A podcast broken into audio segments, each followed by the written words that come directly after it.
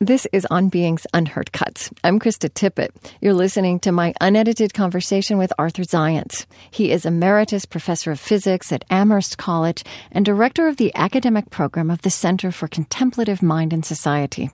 I spoke with him on May 4th, 2010, from the studios of APM in St. Paul, Minnesota.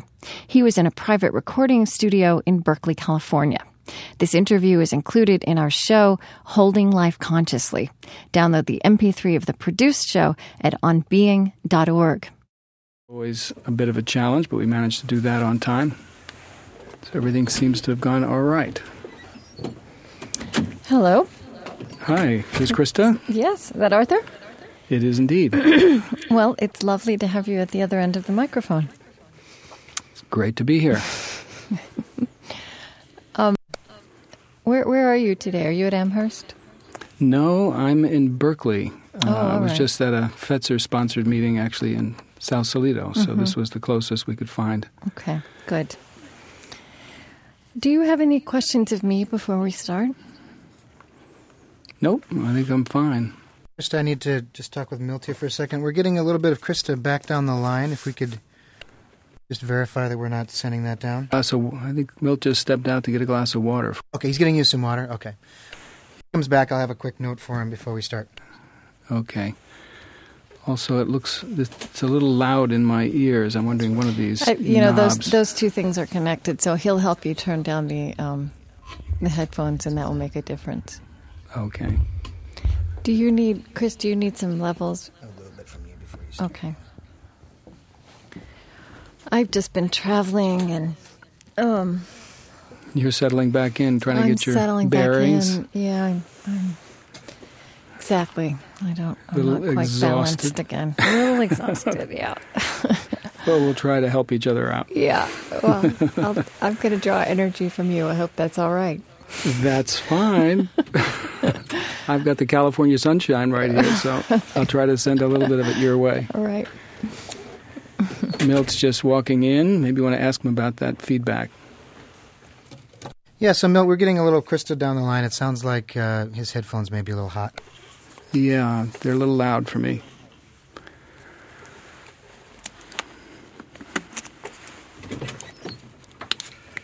You're going to want to make sure that your cell phone is off. I did. I just turned it off. Okay.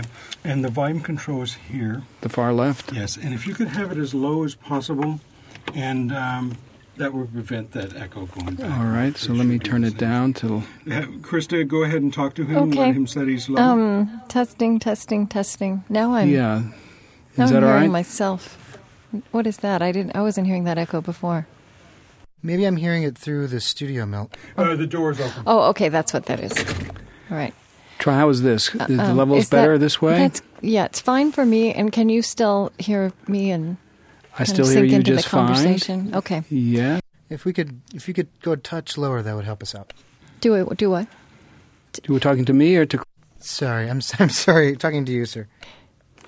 a touch lower?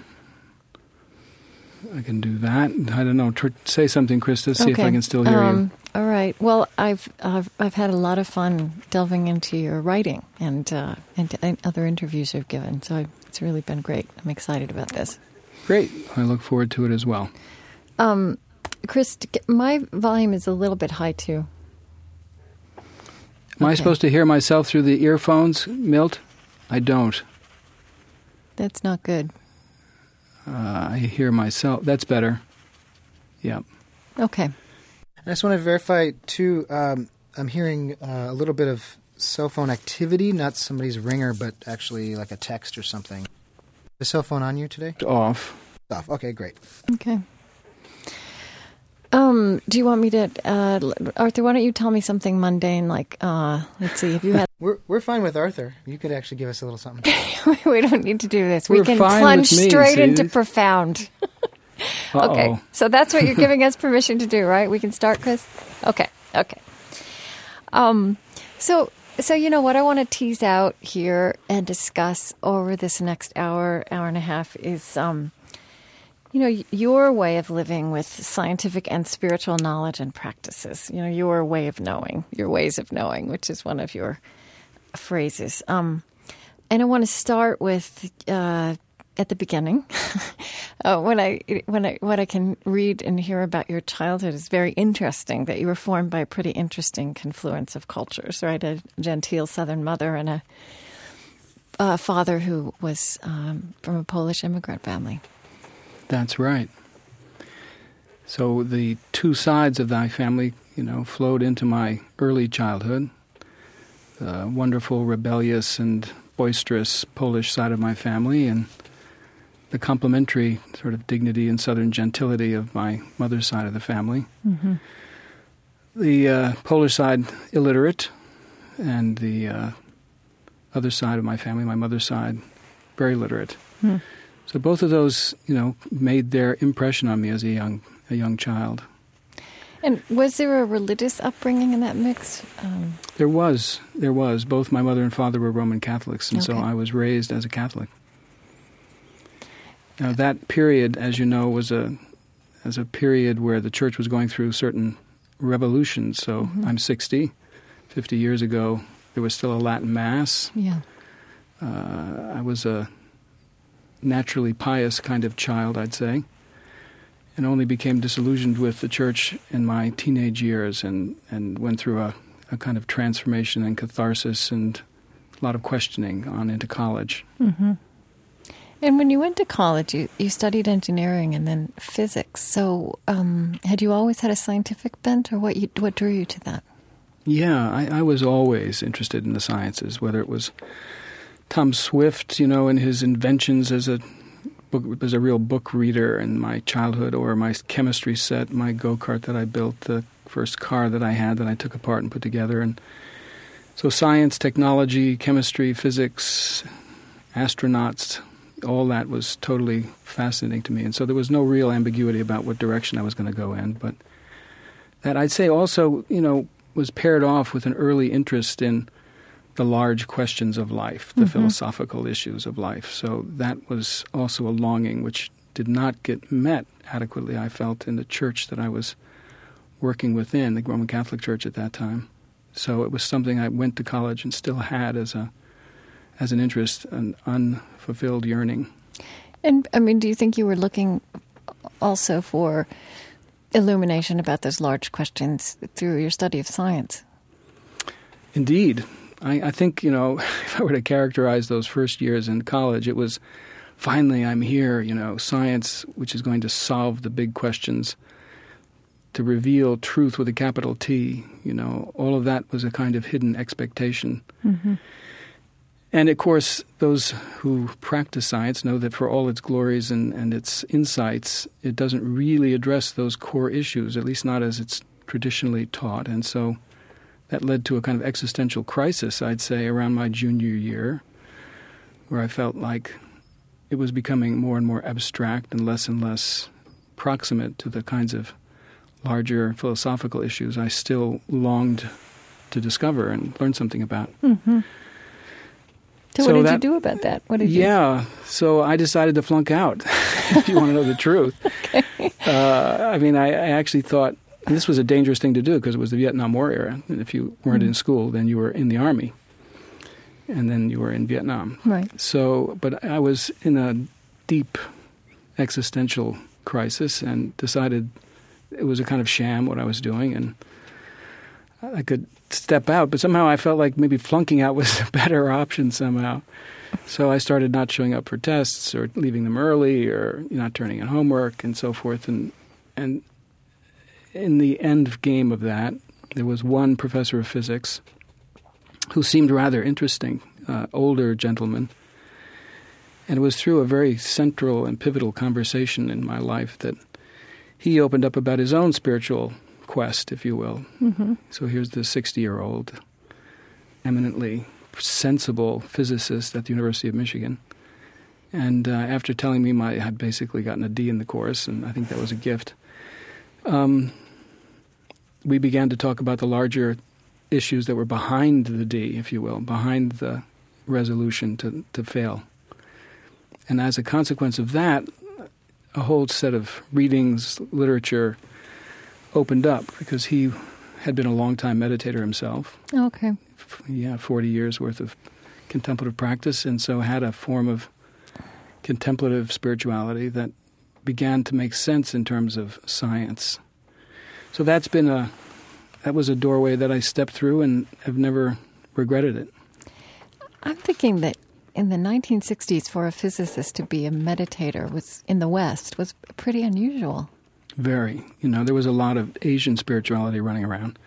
Uh, Right, but it was Um, still pretty new in, in the United States. Yes, it was then. brand new, and he'd been Uh-huh. doing this for 40 years by the time I met him. He had Uh-huh. started when he was my age. I was 20, and when I know from long friendship then with him that he'd begun at my age, if you will, at, Mhm. at age of 20. So, and it was a Western contemplative tradition that he was working with, which was also attractive to me because I was in love with Plato at the time, Okay. not not so not so engaged and interested in the Asian traditions. Uh-huh. Now, was he the person who introduced you to Goethe? He was, although then through him he saw my interest in Goethe, and then he introduced me to another professor uh, who was a German scholar, particular scholar of Goethe's works, and uh, so it was through him that I became especially active and interested in Goethe's color work. I read all of the stuff that had been translated, Mm-hmm. and uh, gradually made my way into a real, you know, sort of love affair with this extraordinary genius who spanned so many different disciplines and brought such insight into where into each one of them. Uh, sometimes controversial in his own his Right. own way, but you know, nonetheless, uh, fabulous mind to track. And then that that especially his interest in science, Goethe's interest in science, which is so different from the conventional science I've been learning, Mm-hmm. stimulated me to broaden my conception of science and to start reading in the history and philosophy of science and So so, that on. brought you back around, or kept you kept you in science. completely reframed everything I was learning. It was like the same classes on quantum mechanics or Huh. electromagnetic theory all of a sudden started to make sense. It was as if I was mining each of these courses for a kind of nugget of gold, which probably had already always been there, but now I knew what to look for, somehow to situate this striving after a physical understanding of the world around us in a much larger ethical, moral, spiritual context uh, that was part of the human enterprise, and no longer just an isolated bit, but something integrated into all of our human concerns. And that was of huge, you know, kind of revolutionary significance for me personally. And and it's something I still hold on to. That I think we often decontextualize Right. the knowledge that we that we study or teach to our students, and as a consequence, they don't see themselves how to connect it to the to the rest of their lives. Right. So, you know, I, I have to say, um, I, I, this is a bit of a discovery for me. And I, I spent quite a few years in Germany, but I actually did not know that Goethe had this scientific side to him, right? I mean, he is best known as a writer, as a poet and playwright, um, novelist, and you know, so from your writing, which is about about science and and uh, and human life and human spirituality, I, I find that he had this rich life in science, and he dabbled or explored from geology to botany, and um, and the nature of color and vision. So, you know, I'd like, I, I think this will be new to a lot of people. So, I'd like to spend a little time on that, on Goethe as a formative person for you, and uh, how this way of uh, coming at some of these ideas, as you say, reframed your understanding of science. Yeah, I mean Goethe's uh, self-assessment was that his scientific work was of more importance than his literary work. Right. You know, he, there's a famous line that he, uh, at the end of his life, he had a secretary named Eckermann, a gentleman, who essentially took down orally whatever Goethe said Okay. in the last couple of years of his life. And he quotes Goethe as saying something like, There have been better poets than I in the past, and shall be better poets in the future. But that I, in my time, am the only one who knows the truth with regards to color.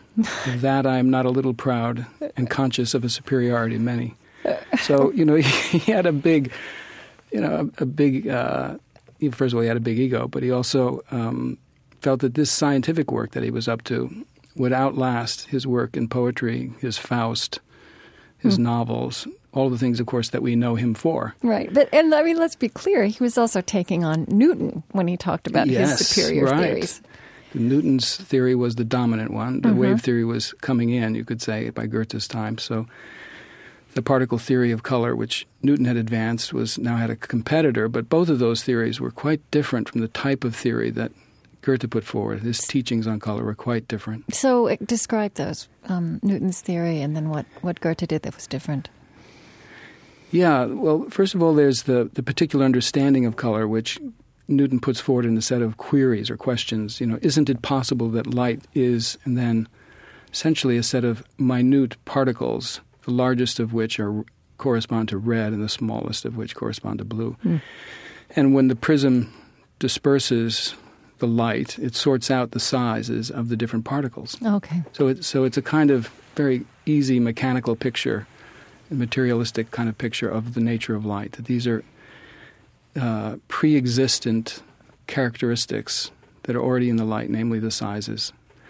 By contrast, the wave theory of light disbanded entirely with the notion of particles and, and had itself modeled wave propagation on sound and, and water waves.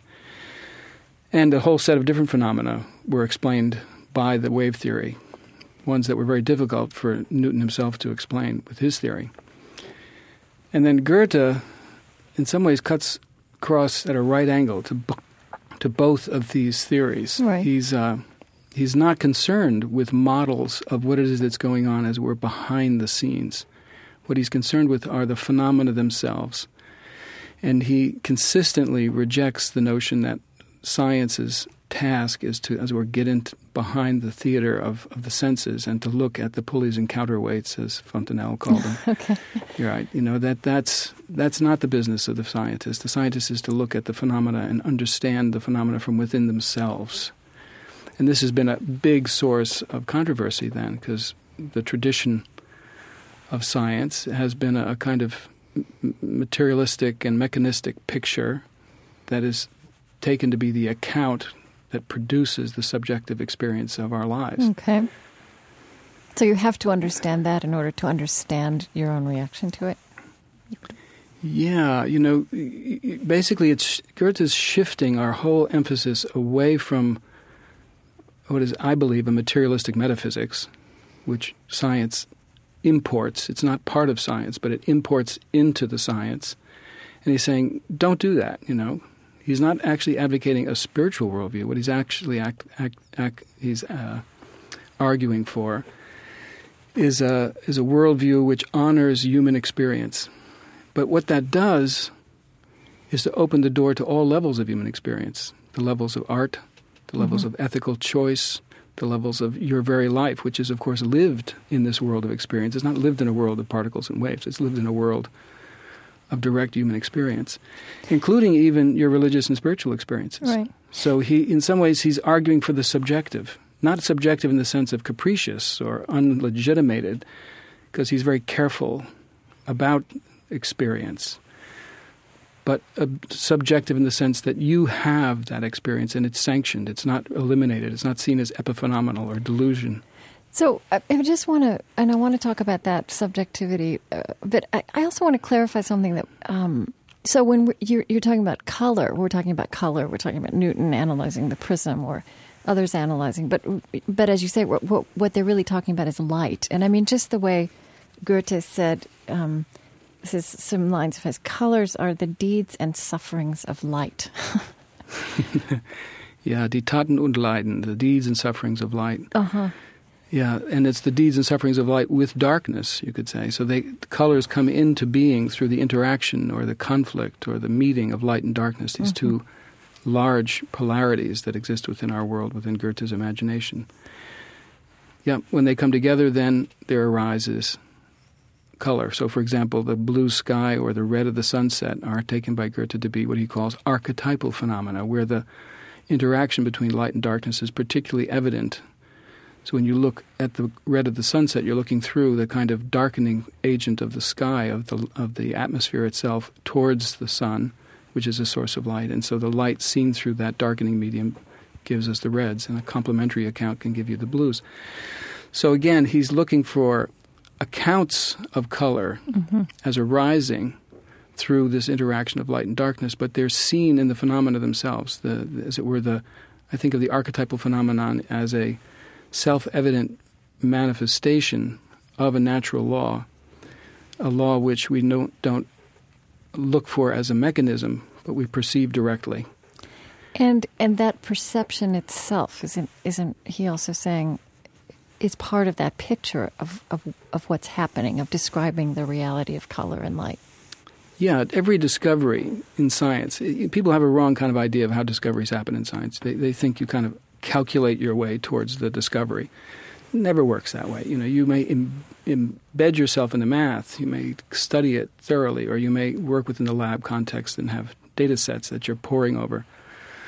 But the insight comes in a flash, you know. It's walking across a bridge in Dublin and inscribing the the formula for the quaternions, how they're going to work in pure mathematics, or it's Newton seeing an apple fall, and when he sees the apple fall, he says, "Well, that's exactly the same as the moon overhead." Mm-hmm. They look totally different, but he sees them as congruent with one another. Then you get busy with the math, and you say, "Could that be?" You get busy with the experiment that's going to confirm or disconfirm what it is you've just seen, but you've seen it intuitively. You've seen it as what Goethe calls an aperçu, a moment of perception, direct perception. And that was for Goethe, that moment of discovery was the key. Everything else that follows on is of, is of less interest to him. His interests are less with the technical sides of science than with its application to human life, to the arts, of course, painting among other arts. And so he's interested in what he calls the sensory moral or sinnliche, sittliche, sensory moral aspects of color. Right, right. Uh, I mean, there, there's here's a sentence that you wrote. Goethe forcefully holds our attention to the epiphanous moments in science, the poetry that is the heart of science. Exactly. Explain that to me. The poetry well, that is the heart of science. Knowledge is not an object that you acquire. It's not a. It's not a, a mechanism that somehow you you you provide uh, to the to the human mind. It's actually an epiphanal moment. You know, it's it's a manifestation in your mind or heart or wherever it appears of of something which is insubstantial. It's a, it's a it's a pattern that's perceived. And it's a insight which is had, and I think this is true of the arts, poetry, painting, music. Where do those motifs come from? Where does that brilliant painting, that Monet or that Beethoven sonata, where do those come from? What's the intuition, the creative capacity that's common to both the sciences and the arts, and I would say also to spiritual understanding? Mm-hmm. You know, that one can awaken or have that epiphanal moment in any of these areas science, arts, ethics, spirituality. So, if we're looking for a common ground, which we often are in the science and spirituality debate or discussion, we often look in the wrong place. We look at the fruits of science. We look at all its theoretical apparatus and its detailed understandings. We don't look at the creative genesis of those understandings. Mm. We don't dig down to the taproot of science. We look at its fruits. Same sort of thing in religion. We we take an exegesis of a particular text, say the creation story. We create it, we compare it to the scientific accounts of Big Bang. Right. You know, this is comparing fruits of two different traditions, theology and astrophysics. Almost never do you have a really useful conversation, in my view, on that basis. The common ground, it seems to me, is, is when one goes deeper and says, no, these are sourced from a common uh, well, and they manifest in different ways. Hmm. One in the arts, one in the sciences, one in religious and spiritual insight. So the epiphany is, in some sense, a common denominator. Hmm. But we have to then have an idea of knowledge which is not reductive, right? But which is which is a lot, which allows for the direct experience of the epiphany. Again, sanctioning experience. Experience matters. It counts. It's not something to be discounted. So, Krista. Yes. So sorry to interrupt, Doctor Zajonc. Yes. Um, are you wearing a, a jacket of some kind, or quite a bit of fabric noise? Oh, I'm moving around over here. You want me to be still? Okay, take your clothes off. yes, we. That's the way we prefer to do most of our interviews. So sorry to interrupt your conversation. I just want to make sure that we're, we're getting as clean as we can. While yeah. we're pausing, could you up my volume just a little bit? Of you or both? Him? Me, just me. Well, him, him actually. Yeah, just a little bit. Okay, Are you comfortable? Yeah. All I right. Want to make sure you're not going to be too cold. No, it's nice and warm Sorry, in the it's kind of late in the day. We're a little punch drunk here. Um, you know, something that strikes me, and tell me if I'm making a false analogy here. Um, it, it seems like Goethe, and again, in contrast to Newton, he was he was he was resisting this what he saw as a mechanistic, reductionistic approach to science, which distanced Yes. itself from experience and and from the subjective. I mean, in a way, tried to pretend like the subjective wasn't didn't matter.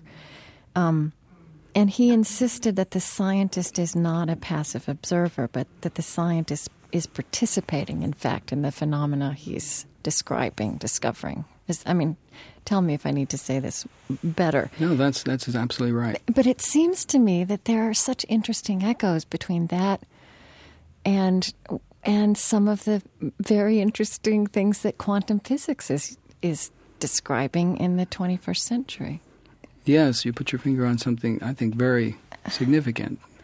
You know, so Goethe is easily dismissed, and traditionally has been dismissed as a scientist. You know, uh, I think unfairly. He wasn't working in a technical manner, but his insights, philosophical and and and otherwise, were, I think, profoundly correct. And what we have now in the relativity theory and, and quantum theory is a is a pair of theories, both of them, that emphasize the importance of the observer. Right. You know, in particular, you know, we we Whether replace- the observer wills it or not, or likes it or not, right? Yeah, it has nothing to do with what they what they think, you know, or what they Uh-huh. hope or what have you. But they're just implicated. They are implicated in everything. You know, we we we replace in the traditional reductive framework sense observations with particles of a certain size. With Descartes, extension becomes the primary attribute. Everything else is secondary. So, what do you mean extension becomes the. Extension. So you take, a, say, a red color. Mm-hmm. Well, that corresponds to a wavelength of 600 nanometers. Okay. So that's a, a length. Or you take uh, the colors in the Newton's theory. It was a set of particles of certain sizes. Okay. So there's always something like that that's going on in every theory. That there's a, a, a translation or a reduction of a lived experience into the mechanistic interactions of a set of particles whose only primary, only real attribute is size. Mm-hmm. Everything else disappears. They're colorless, they don't smell like anything, and so forth. And Goethe, of course, is arguing in the opposite direction, but the fact of the matter is that in relativity theory, for example, no object has its own size, its own nature. It's always in respect to an observer in the so called, as Einstein called, called them, inertial frame. That is to say, a frame of reference that's moving at a uniform speed. So the same object can look to be one foot long, it can be look to be six inches long, it can look to be three inches long. And you can say, well, what's the true length of the object? Right. What's its real size? And what you realize in relativity is that that question's a wrong question. Size is constituted out of a relationship. The relationship itself is constitutive. So the things we take to be fundamental, the most fundamental, how big is something, is ambiguous, not just because we don't know, but because relationships can be different. And, Hmm. And, the- since size is always derived through a relationship, and what I've heard people describe is that even in this quantum world, that sort of, so the minute you, as a scientist, start to study something, you also affect what you're studying. Yes, so you are implicated also in the process of measurement. Mm-hmm. Now, I think it's important to say, from a classical standpoint, that was also the case. Okay, this is a point of confusion, but it was also the case. But in the classical instance, you could always reduce your participation, your disturbance, below any level. So there was never a, a level below which you couldn't get.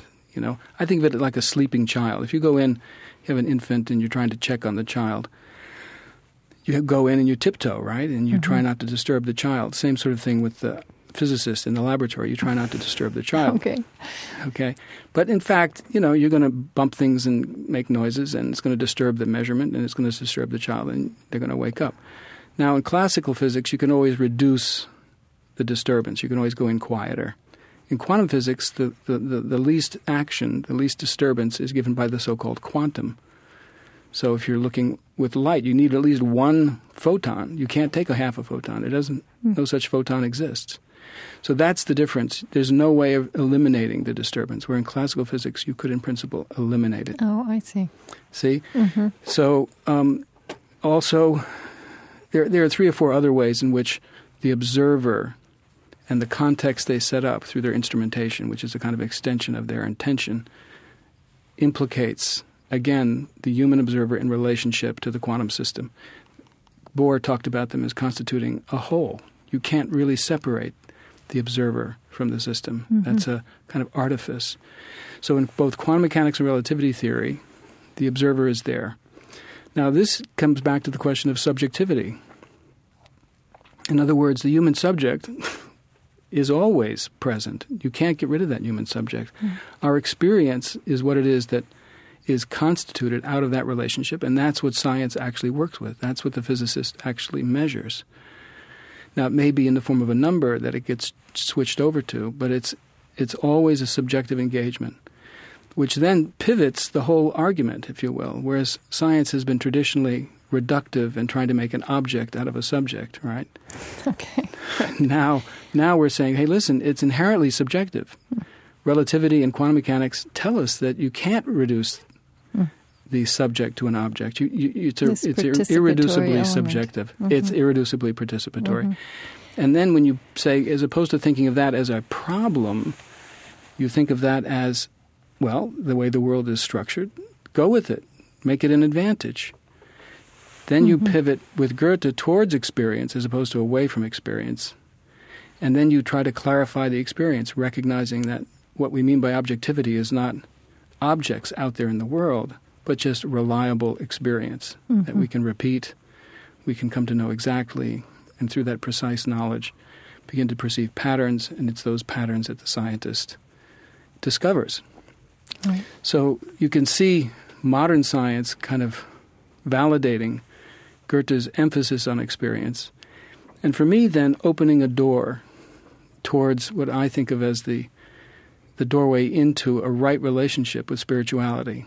Right. Namely, not religious belief, which may be fine under certain contexts and circumstances, but is not really of much value in the science spirituality controversy and engagement, in my view. It, it, it's of limited, you know, uh, one, one falls into a kind of often very acerbic and, and even vitriolic kind of debate. Right. But if well, one then says, you, "Oh, you almost put religion at that level of facts that will compete with science as facts, right? Exactly. So when you when you distinguish between beliefs and spirituality, what's what's the distinction? What is the spirituality then that is by contrast? Yeah. Well, my my phrase that I've come to come to use is probably a little abstract, but I think of it as a what's key is the cognitively oriented contemplative spirituality. so just unpack that a little bit. Mm. So it's it's cognitively oriented, which means it's oriented towards knowledge. That it's possible to have a spirituality which is not simply about faith, as as interesting and complex as that is on its own, but it actually understands itself as committed to knowing. So cognitively oriented, contemplative spirituality. Now, contemplative spirituality, you know, starts when I was 20, and the practice of meditation and contemplation, which has been an important part of my life during all those years, has led me to the conviction that there's an experiential domain in contemplative spirituality, which can become clarified, which can become, in some sense, scientific in the sense that it's a repeatable basis of human experience, one that's shared over thousands of years and that we can be engaged with today in a way that is congruent with my activity as a scientist. Mm-hmm. So it's it's cognitively oriented in the sense that also by by knowing more about my interior life and about the interior life you could say of others in the world around me, I've discovered something through again the same kind of epiphanous hmm. modality, hmm. not a mat- not a matter of reductionism, but a mm-hmm. matter of direct experience. But now that direct experience is had at the hand of reflection, contemplation, meditation.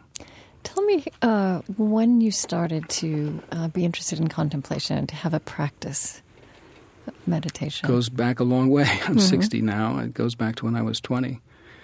And, you know, I've been a more or less faithful practitioner ever since then Mm-hmm.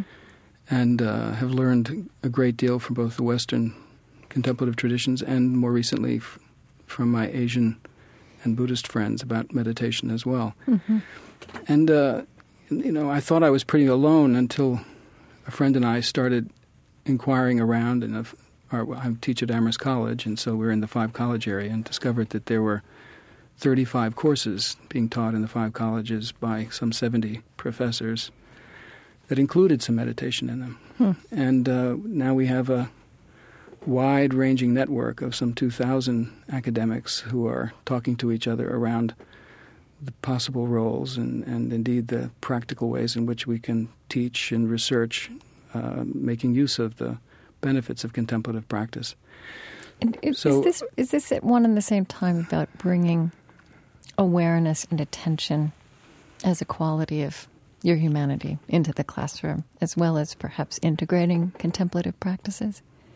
Yeah, I mean, there's a real motive. It's it's not that you're importing uh, spiritual practices willy nilly into an academic setting. Mm-hmm. Um, there's a rationale. Uh, of course, students have their own either agnostic, atheistic, or religious beliefs. That's that's their that's their privilege and and uh, responsibility in a certain sense. But the contemplative traditions have been extraordinarily successful, it seems to me, in cultivating attention. And attention is one of the most precious entities the human mind has to offer the world. If we can attend to something in a sustained way, especially in a learning context, it's much to our advantage. The other, you know, big gain is if there's an emotional balance, and this is another set of practices which are Right. common to the various traditions that one is basically creates a healthy mind. So one has both a healthy mind and an attentive mind that one brings to everything that one does is, is a great benefit. There's that phrase um, that I've heard Buddhists use: uh, mental hygiene.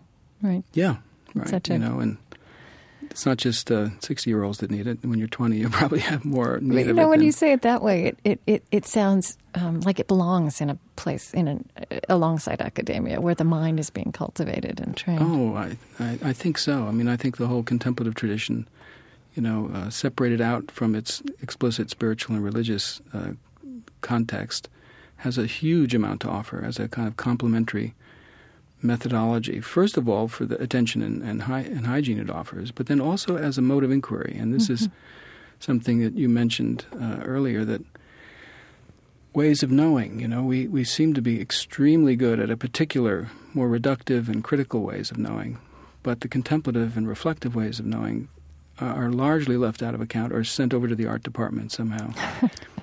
and uh, if if science is, as I'm saying, you know, born out of these epiphanies, then I think the reflective and contemplative has a lot to offer, not only as a hygiene uh, for student life or as cultivation of attention, but even as a mode of inquiry, even as a, Mm. as a way of knowing, which is, after all, the central project that universities and colleges are engaged in. Right. I kept thinking as I was um, reading you and reading about you about How intrigued Einstein was with Buddhism. And you know, it's hard to pin down exactly what he said about Buddhism, right? Or or what he thought or what he even knew about it. But he does seem to have had a sense that Buddhism might be a religion that could bring together what, what he saw as the best of science and the best of human spirituality. Um, and I, you know, when I talked about that to people, I, I often point at the mind life dialogues that the Dalai Lama has been conducting for years and that you've been part of as a very interesting, you know, it's, it's, it's as though the Dalai Lama has taken up uh, that idea of Einstein. And um, so, you know, if, if, if, if, let me just ask you, ask it this way. If, if Einstein uh, knew what you knew know now and has been had been part of these mind life dialogues. I mean, and if he knew what you know about contemplation, um, do you think this would be intriguing to him? What do you think would intrigue him? What would he find resonance with in Buddhism and being a physicist? You know, the early uh, physicists, that is to say, from 1900 to 1925, when all of the great papers were being written on relativity and quantum mechanics, these scientists were also highly cultivated uh, individuals speaking Latin, Greek. Know, they all spoke their own language in the scientific meetings, and everybody understood enough languages that they could get by. They played musical instruments. They they read Plato in the original. I mean, it's amazing mm-hmm. to me how wonderfully cultivated they were, and that means that when they're just making these discoveries, they're thinking about their implications. They're not just doing the kind of business of computation. They're actually thinking about the philosophical and religious and spiritual implications of these huge ideas that are being birthed at right. the dawn of the 20th century. So Einstein was not alone in his interest in, say, non Western spirituality, and Schrodinger was likewise, and also interested in ancient philosophy. Heisenberg, as a student, is reading the Timaeus on the rooftop of his of his research building in the mm. Greek. You know, I mean, mm. it's just wonderful mm. to think of that richness so I think they would be thrilled by these kinds of dialogues. Mm. You know, when we did the dialogue at MIT, which I moderated. Was that in 2003, 2004? Yes, mm-hmm. exactly. Mm-hmm. So here are a thousand scientists and scholars. And what's it called? Investigating the mind, right? Investigating the mm-hmm. mind. And you had uh, a sweet, you know, a wonderful lineup of the best mind scientists on the planet, at least that we had access to. And on the other side, the best Buddhist scholars and practitioners in the middle of Dalai Lama, mm-hmm. acting as a kind of convener of a conversation. President of MIT is there, it gives the opening address, other distinguished uh, people in the front row, you could say. And what one had a, a feeling that was going on was this was long overdue. Mm. This meeting between these two great civilizations and and aspirational kind of educational and research cultures. And they're both trying to investigate the mind. One using external means, you could say, the, the means of a technical neuroscientific investigation, and the other using meditation and the inquiry of the mind directly through direct experience of cultivating mm-hmm. attention and the like. And they had a tremendous amount to offer one another. And the whole audience, these thousand scholars, and it was webcast throughout the MIT campus and I know from talking with students there, it was followed with great interest. It was like a celebration, you know. it's been 2,500 years of Buddhist practice, 400 years of Western scientific accomplishment. Why has it taken so long? And to imagine Einstein, Heisenberg, Bohr, Schrodinger up on the stage, it would be great and not right. so far fetched. Right. mm. So it was a terrific privilege to be part of that conversation, and those now have continued since yes. every year or two. There's I there's interviewed um, Mathieu Ricard um, back in the fall.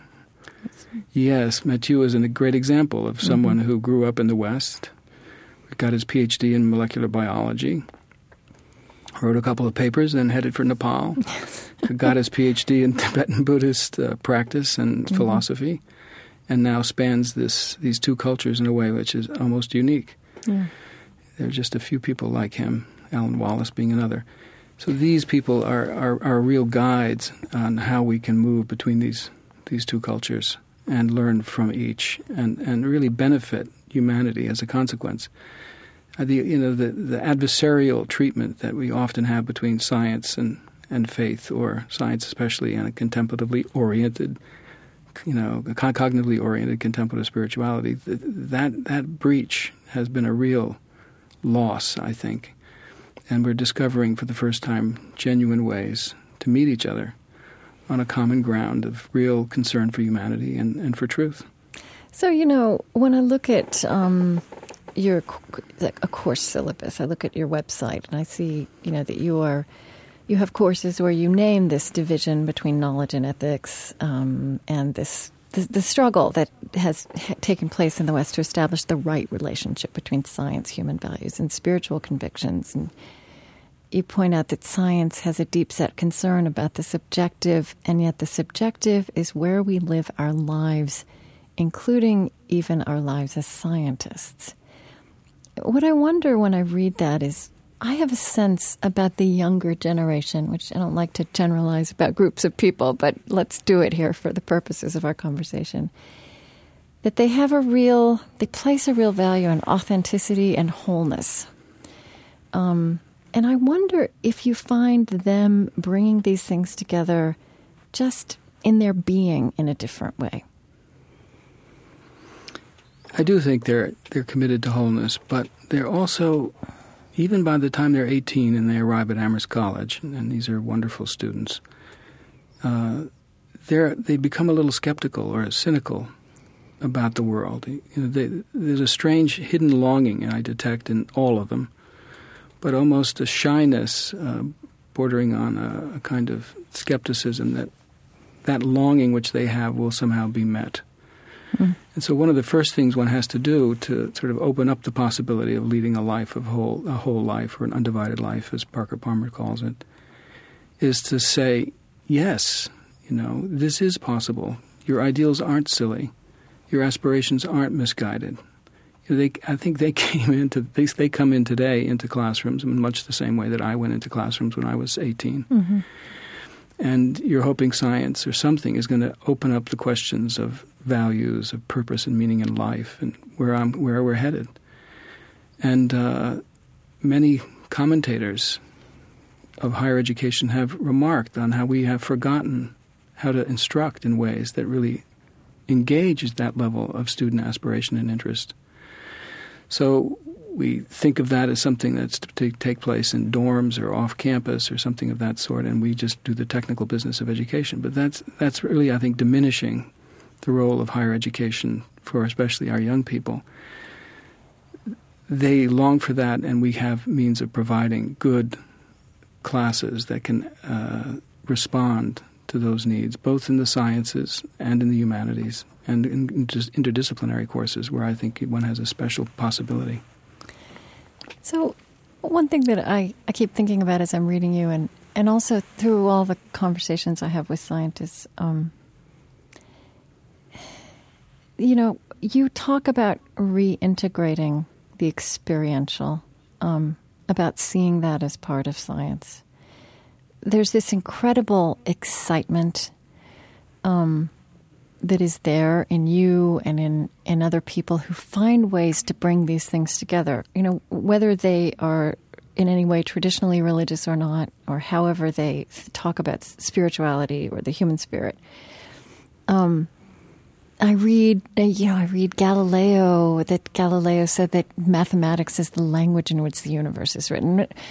What I'm very aware of is that this excitement, that aspect of science as another way to pursue these great questions of what it all means and what matters and who we are and how we belong in the cosmos that none of that was there in science as it came to me in school right and and I, I have a grief about that because I I'm, I feel like I'm I missed my opportunity to become literate right at this point in my life um, even as my conversations with scientists are thrilling or my readings in science are thrilling, I, I mean, I struggle to to follow the concepts. And I mean, I know you've also thought a lot about science education. Um, what, what what's happening with that? How do you how are you coming at that? Well, first of all, I'm sorry for you that you're you're. I'm not sure they taught me literature any better, but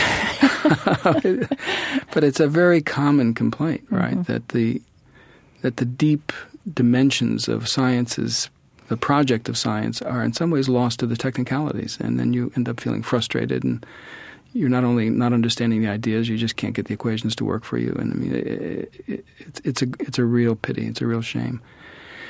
And if you go back to the dawn of science, you know, to people like Galileo or Kepler who talked about the sacred ecstasy he felt, and mm. he hmm. said he stole the golden vessels of Egypt in his discoveries. And you know, he was, was, Jewish, right? Kepler, wasn't he? Uh, that I couldn't tell you. I yeah, thought he was. Protestant, but he was Protestant. He he Maybe went I'm to. Thinking, uh, am I thinking? I'm thinking of someone else. Anyway, well, Spinoza. Yeah. Mm-hmm. so Kepler. Um, says, you know, I, I feel this sacred ecstasy at stealing the golden vessels of Egypt because mm-hmm. he's basically made a certain set of discoveries concerning the motions of the planets. Galileo likewise, Newton likewise, all of these people into the 19th century with the people studying the uh, electromagnetic theory. Faraday, again, doing this with a kind of divine and spiritual purpose in mind. Um, even the early 20th century, Einstein and the like, they, they weren't they were careful with their spirituality, mm-hmm. if you mm-hmm. will. They, we don't want to overgeneralize and treat them as if they were all mystics or something like right, that. They but weren't. they they weren't, but they were engaged with the philosophical and, and the deeper questions that were attendant upon the mm-hmm. new discoveries. And I think so much of that is lost, or it's already only relegated into the popular kind of literature where students will often come having read that popular literature, t- and then they'll be disabused, so to speak, of their ideas by the by the hard technicalities of things. But mm. I think that's not necessary. One can do a very competent job of treat, treating that material, especially the new material on relativity and quantum mechanics, and then pose those deep questions. I've done that often with students at Amherst and elsewhere, and it's always a thrill. You know, these are deep, remarkable issues that really bear on what it means to know, what our world is comprised of, what are the ultimate nature of things. And we're doing what Abner Shimony used to call uh, experimental metaphysics. It's not just speculation speculation anymore. It's actually in the lab where you're you're exploring metaphysical questions. What a thrill! You know, mm-hmm. what a thrill. And mm-hmm. science is doing this now, not just in physics, but starting also the sciences of life, the sciences of mind, some of them challenging our very notions of what it means to, to have a mind or what the mind's like. So e- everywhere you look, science is verging on the deepest questions, sometimes challenging our, our religious and spiritual assumptions. But I think that's all to the good. We can find ways of working with the results of science if we understand them properly as a means of stimulating our deepest Right. I mean, I think science is throwing out challenging questions and insights that can be the work of very thrilling theology moving forward. Exactly. Rather mm-hmm. than see it as a threat, mm-hmm. to say, let's distinguish speculation in science, which often surrounds the facts of science, distinguish the speculation from what it is we really know. But what we know can be a great stimulus to the exploration of the of the spiritual and, and values dimension of our world. That I don't see any conflicts.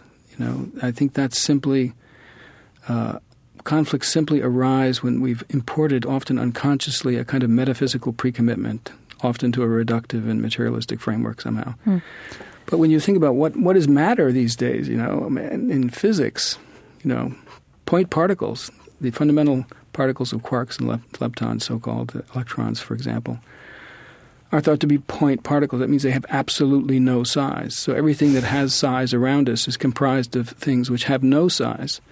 So it's not like you're piling bricks on top of one another. You've hmm. got things which, you, when you pile them on top of one another, just simply collapse into one another. Hmm. A bunch of points on top of one another gives no extension, no size. Hmm. So what is the matter around us? You know, Right. it's it's like emptiness, but of a certain type. you know, so it's so the notions of materialism and mechanism just go by the by. They just they just leave the room. And then you say, well, we still have a world. You know, we still have a mm-hmm. world that's filled with order, pattern, hmm. social and emotional and, and idealistic con- content. So where does that derive? You hmm. know, how is it that this arises in the world? So we, we are confronting these fabulous questions at the hand of the new sciences. Yeah. I'd like to hear a little bit also about another influential figure for you, which is Rudolf Steiner. Mhm. Um, wh- where does he come into your thinking, and, and how, and when did you discover him? Uh, I discovered him in my 20s, that uh, those two gentlemen I spoke to you about, the form of Western contemplative spirituality that they were both practicing was Steiner's anthroposophy, an impossible word to pronounce, but much like my last name. but uh, so he was a, a figure who had studied Goethe as well, was well known as a Goethe scholar during his 20s, worked in the Goethe Schiller archives and did the first editing of Goethe's scientific work and wrote several philosophical books which were you know widely read and critiqued and so forth in the normal scholarly way and was leading a pretty conventional academic life. But parallel with that he had a very active inner life very active spiritual practice and so on. And then when he turned 40 he became uh, an active lecturer and writer on spiritual themes and also on the contemplative and meditative life.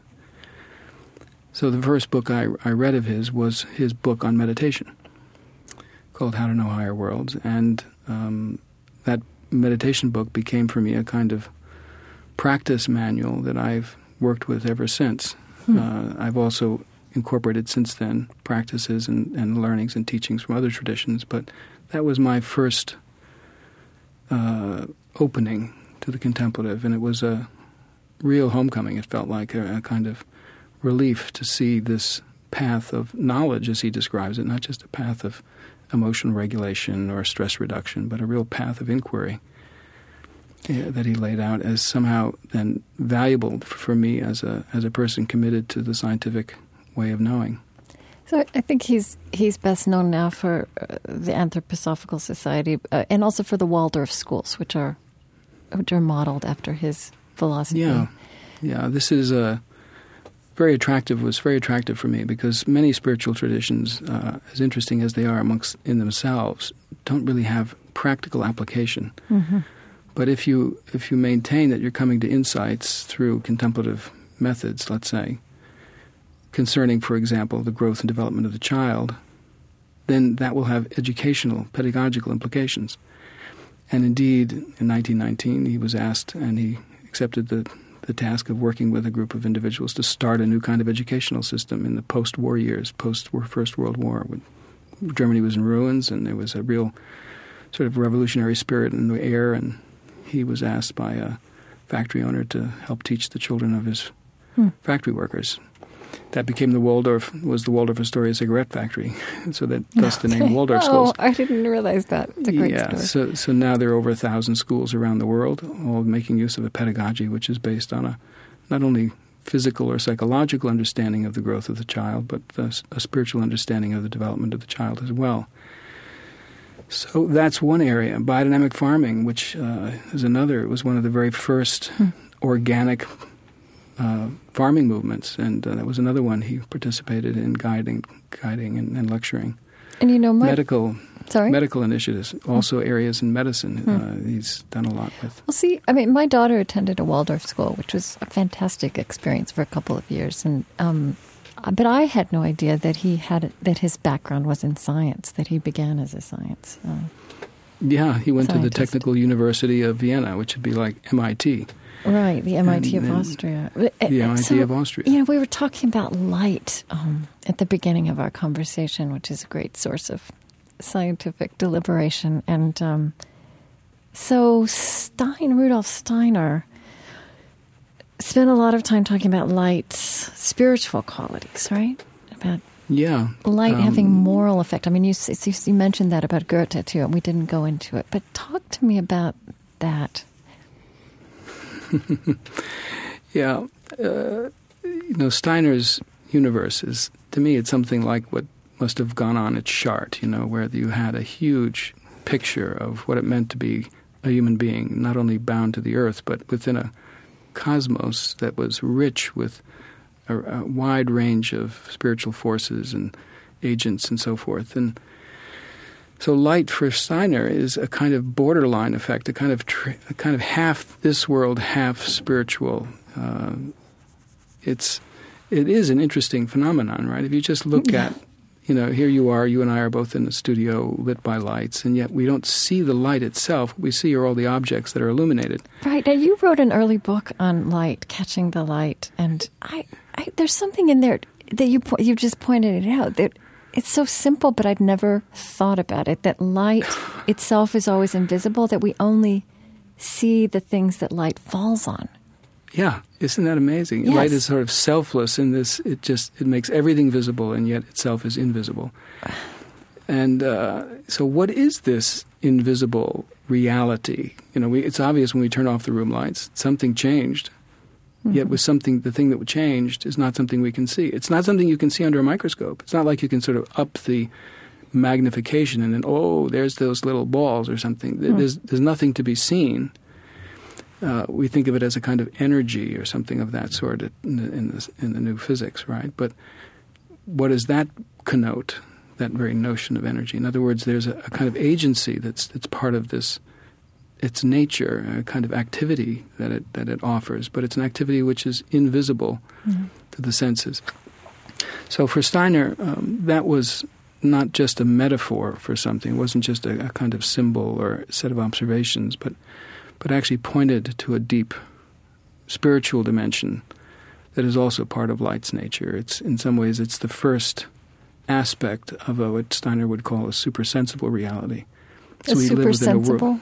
Super, super sensible, right? That the contemplative is a is a doorway which which opens into a world of experience, and it's experience that anyone can have. It's not a privileged experience, but it's a set of experiences of not just a sensory world, but now what he would call a supersensible world.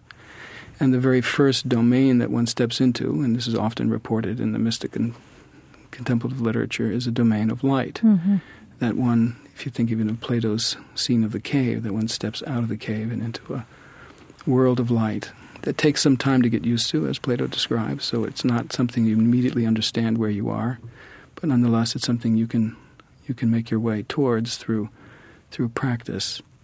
That, that, that's the thing in these spiritual visions. We do think of light itself as being visible, right? That you see the light, right? I saw the light. Yeah. That's a phrase. But as you Right, point out, that if you don't have an object for light to fall on, in fact, we only see darkness. Yeah.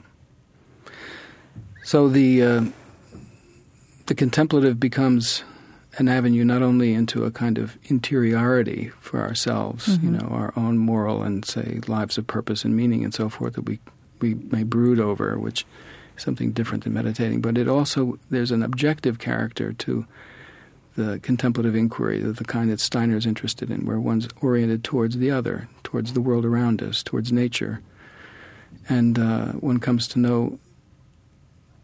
I think of it this way: that one comes to know the interior of the exterior. One comes to know the inside of every outside.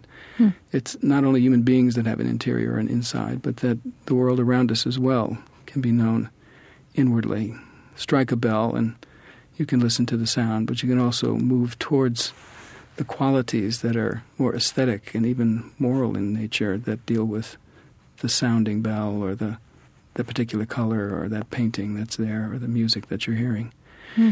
So life is is uh, dense with those levels of experience, but we need to calm ourselves, get clear, get quiet, direct attention, sustain the attention, open up to what is normally invisible, and certain things begin to show themselves, maybe gently to begin with, but nonetheless it deepens and enriches our lives.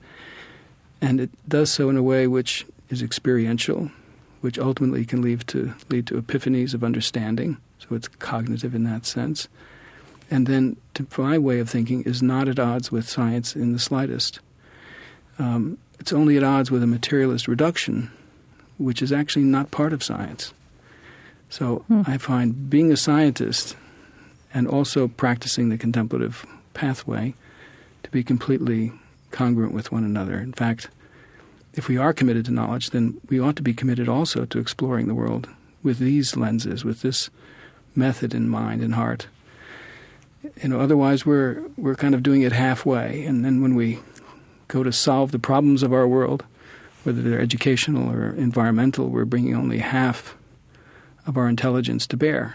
We've left the other half idle, or relegated it to religious philosophers. Hmm. But if we're going to be integral ourselves, you know, have a perspective which is whole, then we need to bring all of our capacities to the issues that we can, that we confront, spiritual capacities as well as more condition, more conventional sensory-based intellect and and the like. Right. You know, one thing you've pointed out is that technology, as it's evolving, it, as it becomes more sophisticated and often more minute uh, and hidden, um, is separating us all from the sensory. For, it's disembodying mm, science, you know, what science used to be, or just, you know, at, at the basic sense of how things work. Um, that the world, in fact, the world itself, so much of what we're dealing is is more abstract and less embodied. Yeah, technology is a is a is a wonderful subject. Uh, I've, taught courses on technology and culture and the like, and it's uh, I think it's a, such a pervasive and important aspect of our lives that we need to become really attentive to this uh, emerging dominance and try to become literate and understand the, the full significance of technology. You know, in the in the mythic traditions, you you had the priest who was, or shaman in the traditional indigenous cultures. But someone of equal stature in those communities was the blacksmith, the, the technical Hmm. person, if you will, Right. on, on, in the cultures. In, in one legend, there are two eggs at the beginning of existence, and when one hatches, you get the priest, and the other hatches, you get the blacksmith. and uh, the blacksmith traditionally played important roles in the uh, initiation rituals of early cultures and so on. And, and that stands for something. In other words, there's a long lineage of technology and craft that has become increasingly dominant and in certain ways overshadowed many of the, would say, overt spiritual dimensions of our lives. And technology itself has become, in some sense, increasingly secular, whereas in the beginning it was also seen as part of a larger spiritual imagination. Mm-hmm. Just think of Hephaestus as the god of craft for the ancient Greeks. So we live within a work, a world that has become increasingly technical, but also increasingly secular, increasingly uh, a technology without recognition of its inherent uh, human and even spiritual possibilities. And so, as a consequence, it seems to me that the technologies that are developed are developed in a certain sense blindly, uh, without a real understanding of their full effects, their full power, not only in practical ways like environmental problems and so on that they may cause, but also psychologically and their effects on human consciousness, especially the consciousness of children. Mm-hmm. Uh, technologies are, are kind of brilliant and also in their ability to capture, uh, I think, emerging spiritual capacities. Say, for example, when you're working with meditation, uh, one of the things that arises are images. And you, so in some ways, you work with the imagination inwardly. You're actively engaged with the imagination. And uh, virtual reality, 3D movies, uh, all the rest also work with that, but they work with it in a way which leads to a more passive engagement, not an active imagination, but one where all the work is being done for you by the technology itself. I love, I love radio, you know, because radio does actually. Exactly. Leave it all Radio to your own imagination. Mm-hmm. It leaves it to your imagination. It's like reading a good book. You know, you're you're you're engaged at a certain level through the reading, but you're also stimulated to imagine yourself. So, or storytelling, hearing Mm-hmm. an oral story. It's so fabulous. You watch a child listening to a story being told. Their eyes are at- focused at a distance, and you can just see the pictures somehow rising up in them. Mm-hmm. Um, that's a real gift to childhood. It's also, you know, a gift to adults. Uh, now, I hasten to say I'm no luddite. You know, I, I grew up underneath a car, you know, uh, fixing things. So, and I, and I continue to to tinker, and my lab is full of stuff. You know, so right, but would you be able to fix the computer in your car now the way you could tinker underneath it then? well, maybe I might be able to, but certainly most people wouldn't be able Yeah. to, you know, because I've kept up with some of that technological development. But Uh-huh. it's much harder, much more difficult. Everything is invisible. Everything is down there in the micro world. So, so the uh, the old ways of, of analysis and taking things apart uh, no longer suit. But I think you know the the that hidden nature of technology that's everywhere, that's pervasive but hidden, the inherent complexities of it have become such barriers that yes, most people are no longer able to imagine how things work. Um, so how is it that you, you know, uh, confront those technologies? I mean, I think part of it is realizing this lineage and tradition that I mentioned at the beginning. That that everything depends on how you hold what you do and how you hold, therefore, also the technology. And what I mean by how you hold it is what's the framework, the the the imaginal framework inside of which you live your lives, including even your technical life. Um, you know, if you uh, are unconscious about it, then the technology itself will, will, as it were, create that world for you. Will say, okay, here are the values of our world. Mm-hmm. We see them on television, we see them displayed in the movies, so forth. Uh, you're being manipulated in a certain direction by the technologies and even by the means, not just the content, but even by the type of technology that's there. But if one's self conscious about one's engagement with the technology, if one sees it as a part of a human development, as part and a kind of a kind of outgrowth of a particular form of human awareness and capacity, and frames it as such, then it becomes more of a servant to us, and we know when to, to, to make use of it, and we know when not to make use of it. We know how to make use of it. It becomes indeed more of a tool. You know, the word technology stems from the word techne, which means art. Hmm. Doesn't mean machine. Hmm. It means art. So if technology can become much more of an art uh, uh, than than a machine that's deriving a particular purpose, uh, commercial or otherwise, I think we'll we'll salvage those what technology does have to offer for us. I mean, those w- what you just named, those questions, those dilemmas are really it's a layer of existential questioning that's been added to humanity in our time. And do you find your students grappling with that? Yeah, that's that's very encouraging to me. Mm-hmm. You know, um, I've now taught for over 30 years at a wonderful place and have seen many students. And I'd say, especially in the last 10 years, uh, you know, students change over time. I don't know why, but there are kind of waves of interest and commitments. And we're in a wave of interest with interest in the existential issues, interest in ecology and, and Mhm. helping the planet, interest in social justice and, and working with the poor. Not not so much starting big organizations, but just doing it, just getting out and helping. Right. There's a wonderful uh, mood on the campuses. I find that not everyone, but many, many are longing to be of real assistance to the planet and to our fellow humanity, fellow people. And and that goes sort of hand in hand with uh, a sense of well, what are the values that we hold? What are the spiritual uh, foundations of our lives? They're less religiously oriented, but I'd say the spiritual commitments and values are as large as ever, maybe greater than ever. Hmm.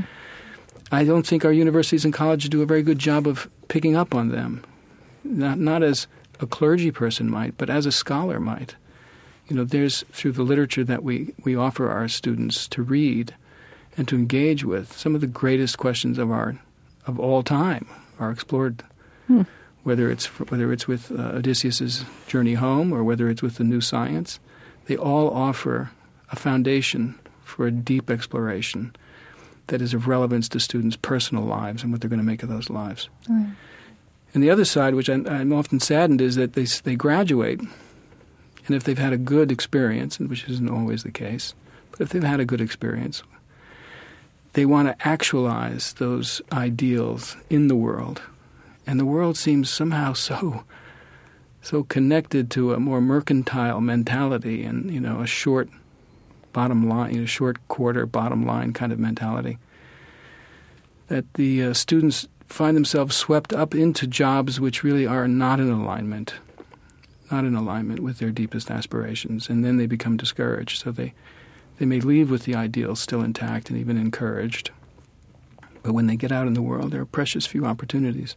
Hmm. So they'll wander, they'll drift, they'll they'll try to find their way. But uh, we should somehow be far more proactive, I think, in engaging them by restructuring our economy or doing something. that- Small things. small things like a green Yeah. economy, right? You know, but it, you know, if, if you had your priorities straight and you know maybe pulled some money out of wars and Hmm. put them into this, then you'd have those hundreds of billions that you could spend on greening your economy. Unfortunately, we don't. I I was reading your book, um, Meditation as Contemplative Inquiry, and uh, there's a there's some lines of Rudolf Steiner, and I'm not quite sure why I'm so taken by them, but I am. Um, I'll read a little bit before this passage that I just want to ask you to ask you about. He he wrote he this was in 1924. Um, I feel my fate, my fate finds me. I feel my star, my star finds me. I feel my aims, my aims find me.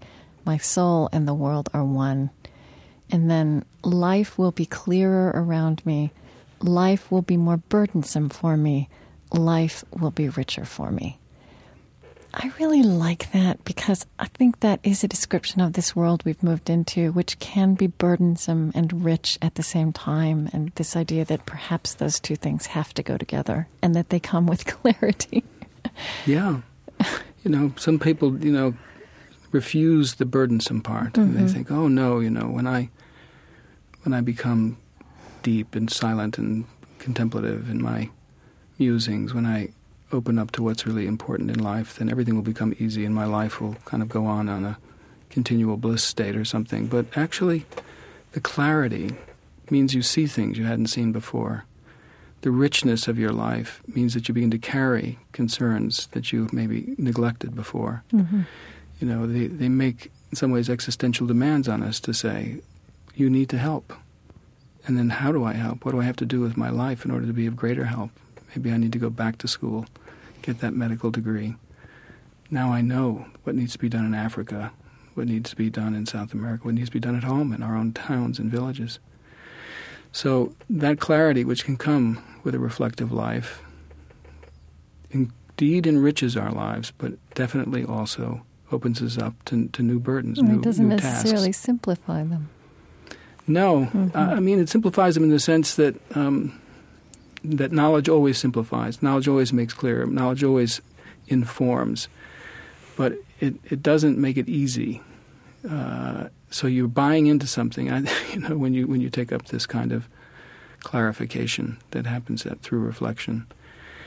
And I think maybe people have an intimation of that if they're a little shy about it. Um, you know, if I start down this road, where does it lead? And uh, indeed, I, I think if one's honest, it, it does lead to greater responsibility. Hmm. And I, I don't think the young people mind that at all. You know, I think Right. they Yeah, I don't They think embrace so. that. hmm so that's that's that's the good news. You know, they often uh, the first part of that quotation, which had to do with "my fate finds me" and the like. Mm-hmm. That's something which, you know, is a perennial question for each of us. You know, how is it we we guide our lives and conduct our lives? Uh, where do we find our next step? And especially for students who are forming their lives on just on that on the spot in those four years or eight years. The contemplative as a means of inner guidance, you know, that you really begin to weigh and sort out your values carefully, systematically, gently, and reflectively, can be of huge help. And then gradually begin to realize this direction, not that, these values, not those, these friends who are on that same journey, not these other wonderful people who are going in a different direction, and so on. Um, I think have also much to offer for, for a student life.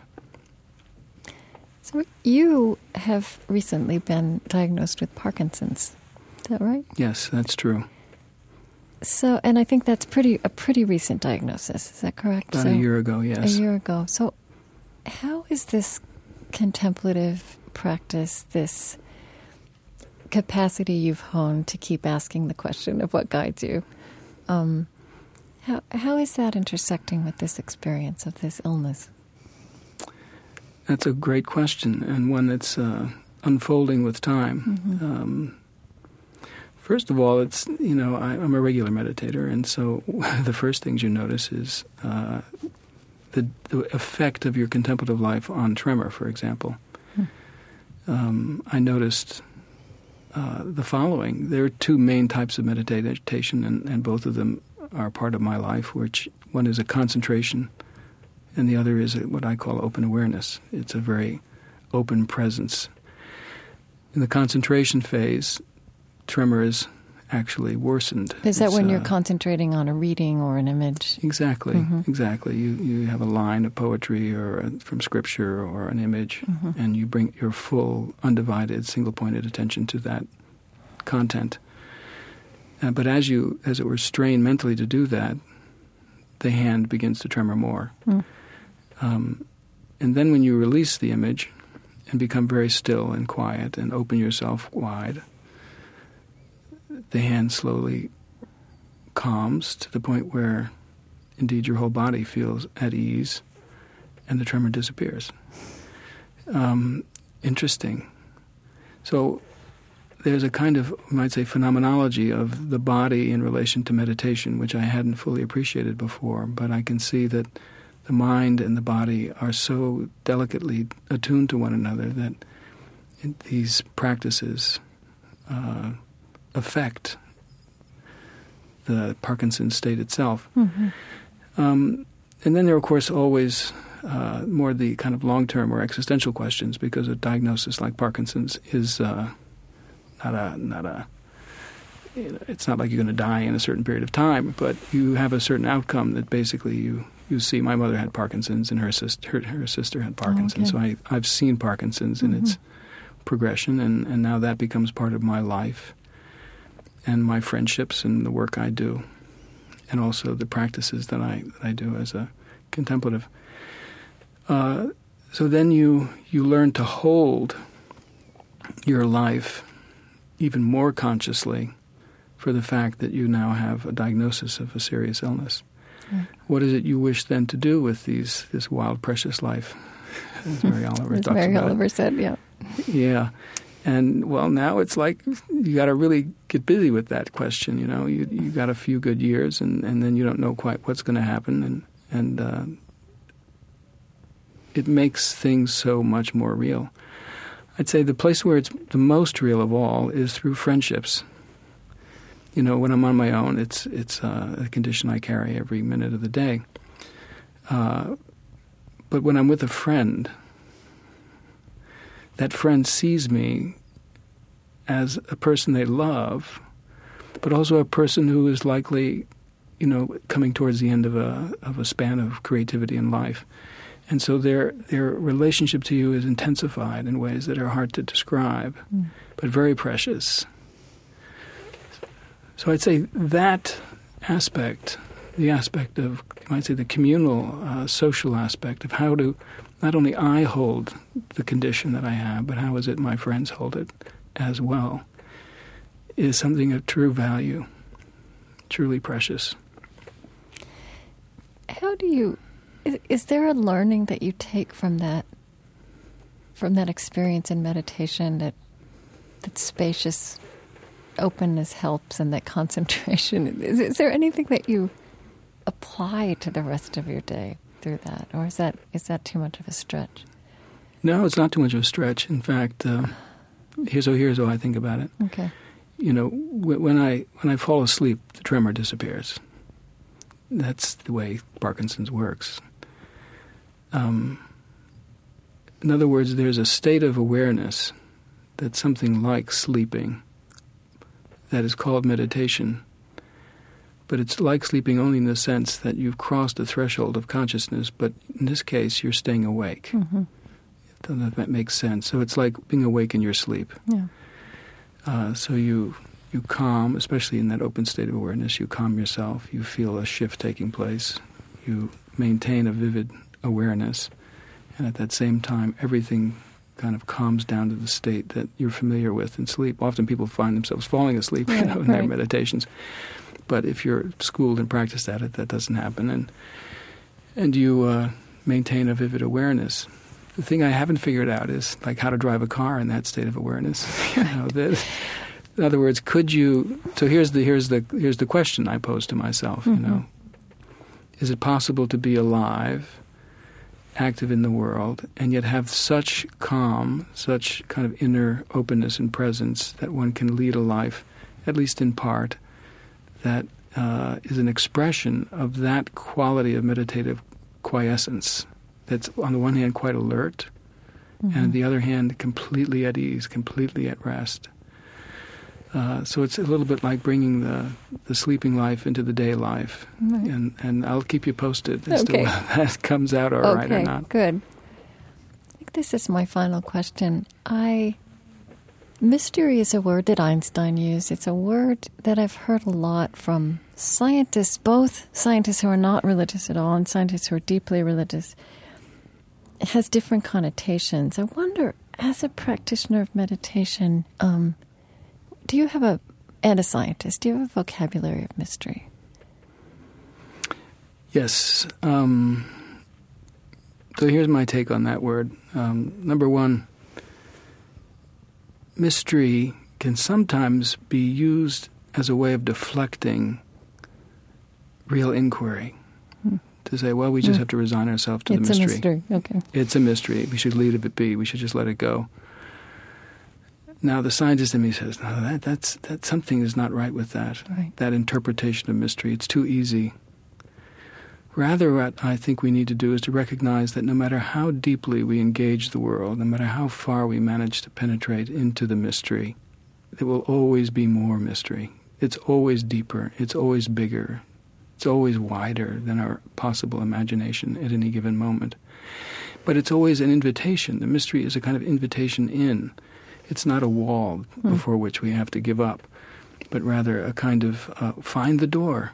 Where is that little crink, you know, that little mm. chink that allows you to, to peer through and then gradually to open up and find resources and capacities in yourself to to take a little step or to put the horizon a little further further away. You know, it's like when you you have a horizon around you. It's given by how high up you are on the earth.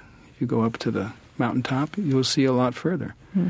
Stay down in the valley, you won't see far at all. So the mystery that's over the horizon can be gazed at if you just lift yourself up a little higher. Hmm. And I think the contemplative dimensions of life help us do that to say there are capacities or points of view or places we can pose, places we can put ourselves that allow us to engage the world more broadly, more widely, see further. And it doesn't take anything it doesn't take anything away from the world because there's always another horizon. Right, There's always a, a f- further distance. I like that juxtaposition of engaging mystery and engaging the world more actively. That Yeah, Mm-hmm. yeah. That, that um, a, you know, a, a pass to stand passively before the world. You know, um, to allow it its due is is one pole.